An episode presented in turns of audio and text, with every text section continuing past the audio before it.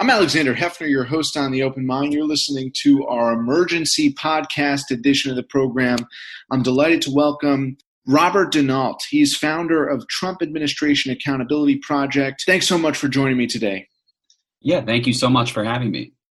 Uh, your project is aiming to restore accountability. In the midst of the pandemic and now Justice Ginsburg's death, it appears that the Supreme Court's impartiality in adjudicating what is constitutionality is is deeply concerning.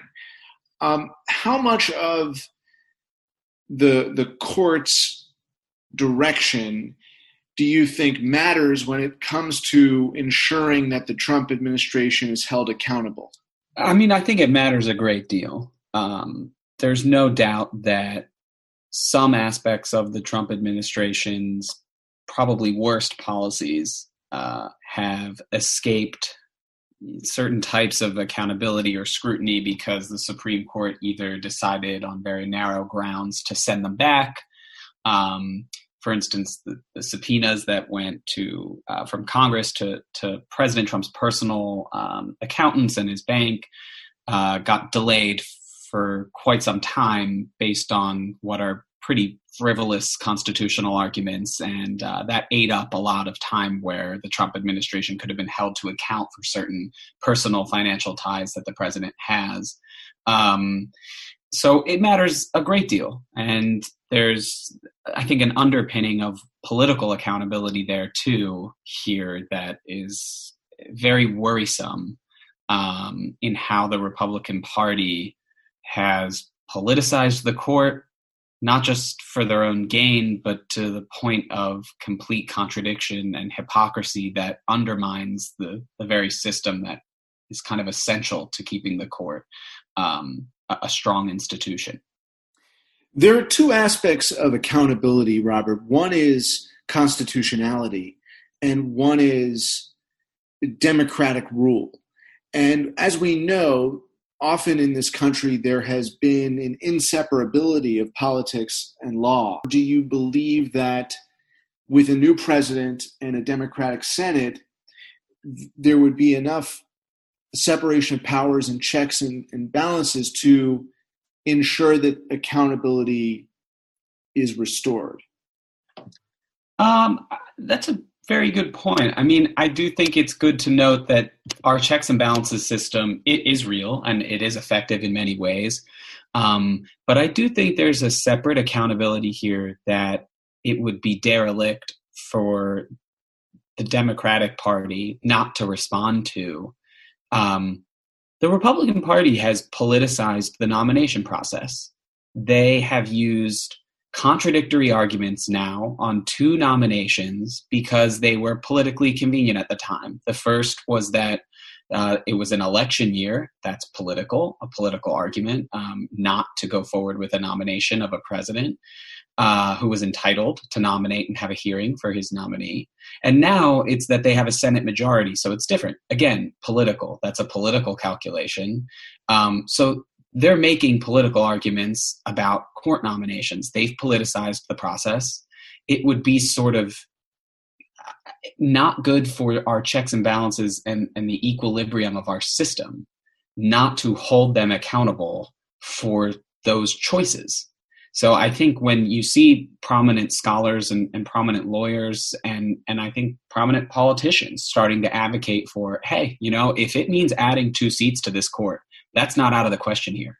And that might be the only way to hold accountable these two completely astounding, you know, hypocritical choices to politicize Supreme Court nominations.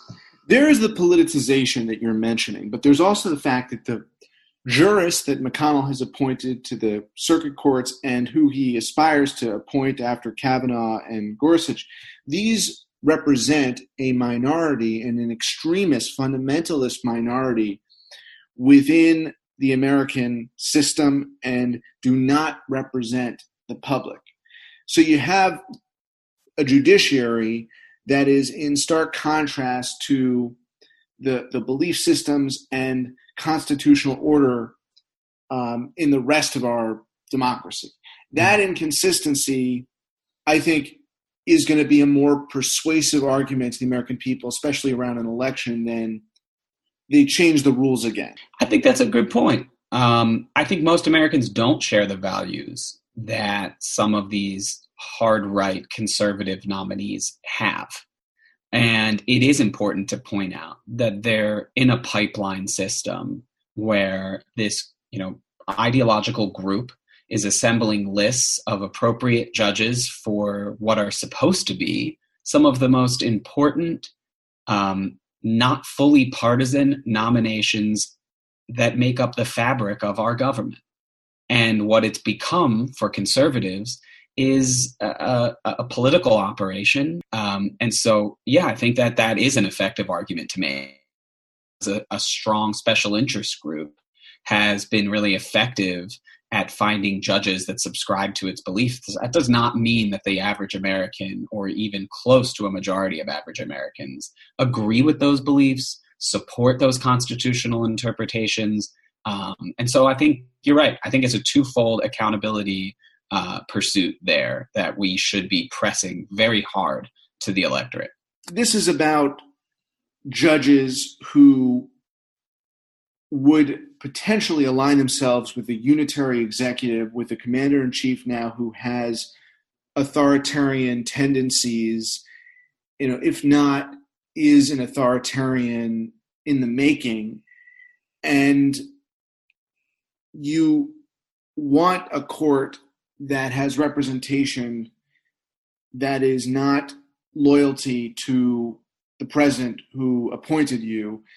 And so the entire judiciary, the entire system as it's currently designed, uh, ought to be reformed. Uh, our democracy should not hang in the balance at the life and death of individual justices on a nine court, nine person panel.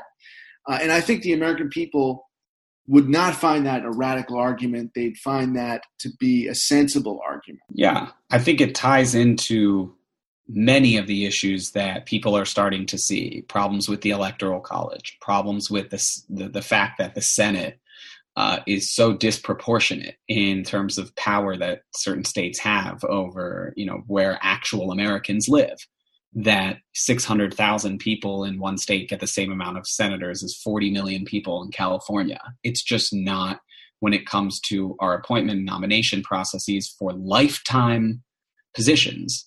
Uh, it, it, it, they're all intrinsically tied together. And so uh, I think, you know, it's hard when you pair these kinds of hard right beliefs in a unitary executive and this streamlining of power uh, that is favored by a minority of people, but somehow continuing to push forward in the amount of government they're able to seize and consolidate. It's really worrying. And it's not something that we can just solve overnight. And it's not something we think, you know, I don't think we should be thinking small here um, in terms of let's try to cobble together a coalition of four GOP senators to block this. I, I don't think that's going to happen. And the reality is, uh, they're thinking big, and so they and they have been for many years. This has been a goal for them to stack the courts. They they are fully aware that a majority of Americans do not subscribe to their viewpoints and they have chosen a tactical pursuit of, of building a coalition in the judiciary who can accomplish those goals anyway. And so we need to start thinking big about how we're going to counteract that, especially if we do get a new president and a, and a Democratic Senate. Um, and so, you know, I think big reforms are in order. You also hint at this fact that the Republicans are no longer hiding the, the, the reality that they do not want a democracy. And if they want a republic, um, their definition of republic uh, is representation by uh, a tyranny of the minority um, that is inconsistent with with um, the principles in the Constitution and the composition of the American public today. And so, you know, in, in some respects, when the Republicans characterize their conviction in strict constructionism, they are clearly abandoning the idea of representative democracy. Um, they are also, over these last months and years of the Trump presidency, they have abandoned the Constitution, the emoluments clause, which Trump has clearly been in violation of. Of mm-hmm. course, there have been policies enacted that were, you know, clearly in conflict with our constitutional understanding of the last 50 years. So when it comes to this crucial moment of accountability for the Constitution and for our democracy, what do you think is going to be the most constructive avenue for pursuing it after November 3rd in the scenario that there is President elect Biden, there is a Democratic Senate, and then in the scenario in which there is either a Democratic Senate or there's a Republican Senate that's retained and a uh, reelection of, of President Trump. I mean, we have to consider all these contingencies, and I'm wondering how you envision accountability being restored in those various contingencies. It's a tall order, and I don't think we should kid ourselves that that's that's not an enormous undertaking. In my mind, it begins with the simple, you know, corrupt instances of conduct that we have to start with. So there's certainly individuals in the Trump administration, including possibly the president himself, who have committed crimes over the course of this presidency. And pursuing those individuals swiftly, fairly, uh, conducting investigations, subpoenaing for testimony individuals from the Trump administration, uh, the Trump organization, the Trump family, whether they be Attorney General Barr's associates. There are a lot of answers we need to get on some of the more concrete instances of corrupt conduct. And then I think some of the uh, uh, bigger picture things come from Congress. We cannot rewrite the past. We are not going to be able to undo the era of corruption that has beset us under the leadership of Mitch McConnell and, and a GOP that is totally willing to abandon any pretense of responsibility to our constitutional republic. But what we can do is identify the things that went very wrong and legislate ways to fix them. And I think that our Congress, in part due to you know its stalemate we oscillate back and forth between a split Congress so so frequently that it makes it hard to get major pieces of legislation finished. But the special interest influence on Congress is really what log jams meaningful reform. And that's got to change. That has to change. And a Biden administration and a Democratic Congress that is really willing to change that and pass meaningful anti corruption legislation um, and good governance legislation and maybe repealing some of the immunities that protect government officials when they engage in misconduct that would be a big start to you know sort of fixing or remedying some of the worst behavior that's occurred over the last four years over the last you know however many years where the republicans have been in power. Does it fix the underlying problem where one of the parties has really abandoned the pretense of responsibility in a two party system? No and part of that is is going to have to come from civic engagement and people getting informed learning about what it is that the republican party has stood for and has actually engaged in over the last decade because it is shocking and it is just honestly not consistent with how a democratic republic is meant to operate. You might want to restore accountability through the department of justice. You you have envisioned a truth and reconciliation style committee or panel to investigate Trump corruption to prosecute offenders. Uh, but those prosecutions can only stand if the Supreme Court is going to let them stand.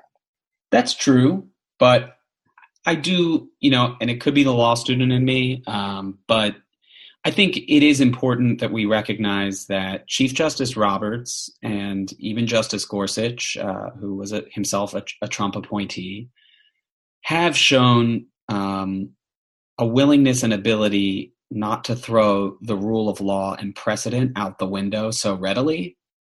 And you have seen multiple six to three, five to four, seven to two rulings come from what's already a conservative leaning court um, that still stick to upholding a, a woman's right to access abortion, um, that still stick to holding the president accountable, that still you know stick to LGBTQ rights being protected by people like Justice Gorsuch and Justice Roberts, Chief Justice Roberts. So I I understand people's concern, but I also think it is important to recognize, you know, Congress has hundreds of criminal statutes. It would be a bit bizarre that the court would suddenly start throwing out, um, you know, convictions just because they were of Trump officials. I don't think we've seen that kind of partisanship from the Chief Justice or Justice Gorsuch. Um, although, you know, we had discussed the vacating of the conviction of Governor Christie's um, staffers. And again, that was uh, also signed on to by liberal justices and, and was sort of narrowly under the reasoning under the fraud statute. A traditional obstruction of justice conviction, I, I don't think, is going anywhere. And there is quite a bit of prosecutable or at least investigatable conduct in the obstruction sphere for this administration. So I, I understand the concern, but I, I, don't. I'm not so ready to believe that the the court will throw out um, legislation or convictions that are pursued simply because they are of members of the Trump administration. Right. Uh, of course, there is the anti-corruption legislation, uh, what's on the books, and potentially what Trump will face. The the kinds of legislative actions that Elizabeth Warren has envisioned in, in the right. aftermath of the Trump administration. Um, but then there's the practical policy, the case of the Affordable Care Act, which has been adjudicated again at the court, and now there is a majority that would clearly be in favor of, of striking it down. We're siding with Texas in deferring to the opinion of the lower court in a in a case of a tie. Um, so, with respect to legislation, it would it would seem that any new legislation that the Federalist Society, the Republicans didn't like, that came out of the Biden administration, with the court in its current composition, uh, would be immediately struck down, and you know would not have really potential um, to govern in the way that uh, President Trump did um, for this last period. Um, so I, you know, I, I guess my question is at what point in a Biden administration does it become necessary to full throatedly embrace the court expansion? Is it not from day one that that will be a necessity? I believe it should be done on day one. Um, so you know, I don't. I, I believe it should be done on day one, but I don't. I don't know if I arrive at that position from the same route you're taking. I think it should be there because part of accountability is in a political system you are you know responsible for the repercussions of your actions republicans have politicized the nomination process and stolen two nominations uh, from you know their own hypocritical contradictions that were political calculations and it would be irresponsible not to deal a, a, political repercussion for that. And part of that is court expansion. So to me, that's how I get there. And I do think it's essential because it's just sort of justice. If you start losing uh, political justice, it's a different form of holding them accountable. And so I, I do believe it's essential. Um, but in terms of approaching this from a statute is going to be de facto doomed um, if the Federalist Society opposes it. Um, I think, you know, the only major piece of legislation that we've been able to talk about in modern times uh, in terms of constitutionality that's new has really been the Affordable Care Act. And it's dominated so much because conservatives have fought to repeal it so often. The justices seem to have waffled so many times on exactly what they think about it. Um, but it's important to remember that that is a massive new government program, and those kinds of programs invoke different constitutional concerns than um, passing a criminal law. And we know from two centuries of jurisprudence and congressional activity that passing criminal laws and, and, ethics reforms that govern the federal government is directly and squarely within the prerogative of the federal government. So I don't think it's as easy to think that it would be doomed on arrival, even to conservative justices. We know that robust federal criminal law exists. I am not as certain that just because the Federalist Society would oppose it, it would be as convincing as, say, opposition to a giant program like the Affordable Care Act would be as effective, on, even on conservative justices on the court. Right. It and, and it remains to be seen with a conservative majority if how far the court would want to go in reversing Roe v. Wade and not just you know basically asserting that reproductive rights do not exist, um, rather than making it a state question. Of course, the most extremists, the most extreme of the extremists, would want to outlaw abortion entirely across the whole country. Um, just as a final question, Robert, uh, do you anticipate that Vice President Biden will have to change his tune from opposing court expansion during the whole campaign when folks like Beto O'Rourke and Pete Buttigieg um, were discussing very original ideas to ensure greater fairness. Um, if and when uh, do you think that Vice President Biden will assert a position on um, the question of court expansion, uh, and, and, should it be tied to whether this nominee is is uh, approved? Uh, in other words, if this nominee is approved, then we will expand the court. Um, what do you what do you hope to hear from Biden on this? I think that there's a debate coming up very soon, and that would probably be if I were, you know, working on the Biden campaign. That would be a discussion I would be having with Vice President Biden uh, about how to address the now very mainstream idea of expanding the court um, in light of recent events. I also think uh, any debate moderator worth their salt is going to be questioning President Trump about their reversal on the logic of why they're suddenly permitted to appoint a nominee to the court. um, so, you know, that's where I think I would expect some sort of indication of whether he's open to it. I, suspect he will show openness to it. I think that Vice President Biden um, is a careful politician, and that came through a lot during the primary season when other uh, Democratic candidates were much more vocal in, like you said, imaginative and, and creative ideas on how to address the inequities that are happening in the judicial appointment system and, and other areas. But he, in the in the main campaign, and the general election campaign, he has stricken a tone uh, of a presidency similar to an FDR and I think that is a carefully um, selected comparison that he is choosing to make. And lest we forget that FDR was one of the original proponents of expanding the court. And uh, it didn't go so well for FDR, but we were not in the same position at that point in time.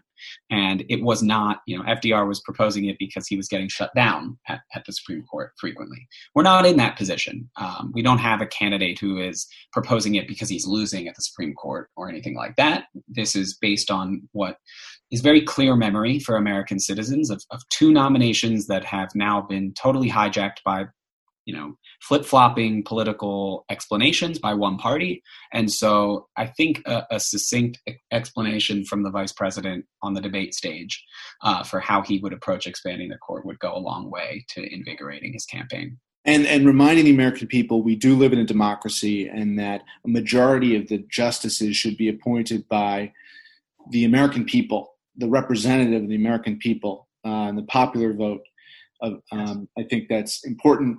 Robert DeNault, thank you so much for your insight today. Thank you so much for having me. Great, great talking with you, and um, I, I hope we're all hanging in there this weekend.